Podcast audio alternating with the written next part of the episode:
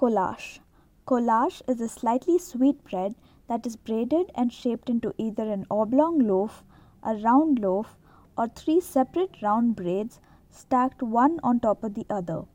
It is a yeast risen bread made throughout Eastern Europe. Kolach is a symbol of good luck, eternity, prosperity, and is also featured at memorial services for the dead.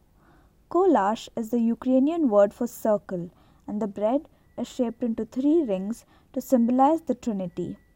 Kolach is used in many traditions such as greeting guests, blessings of weddings, birthdays, and Christmas.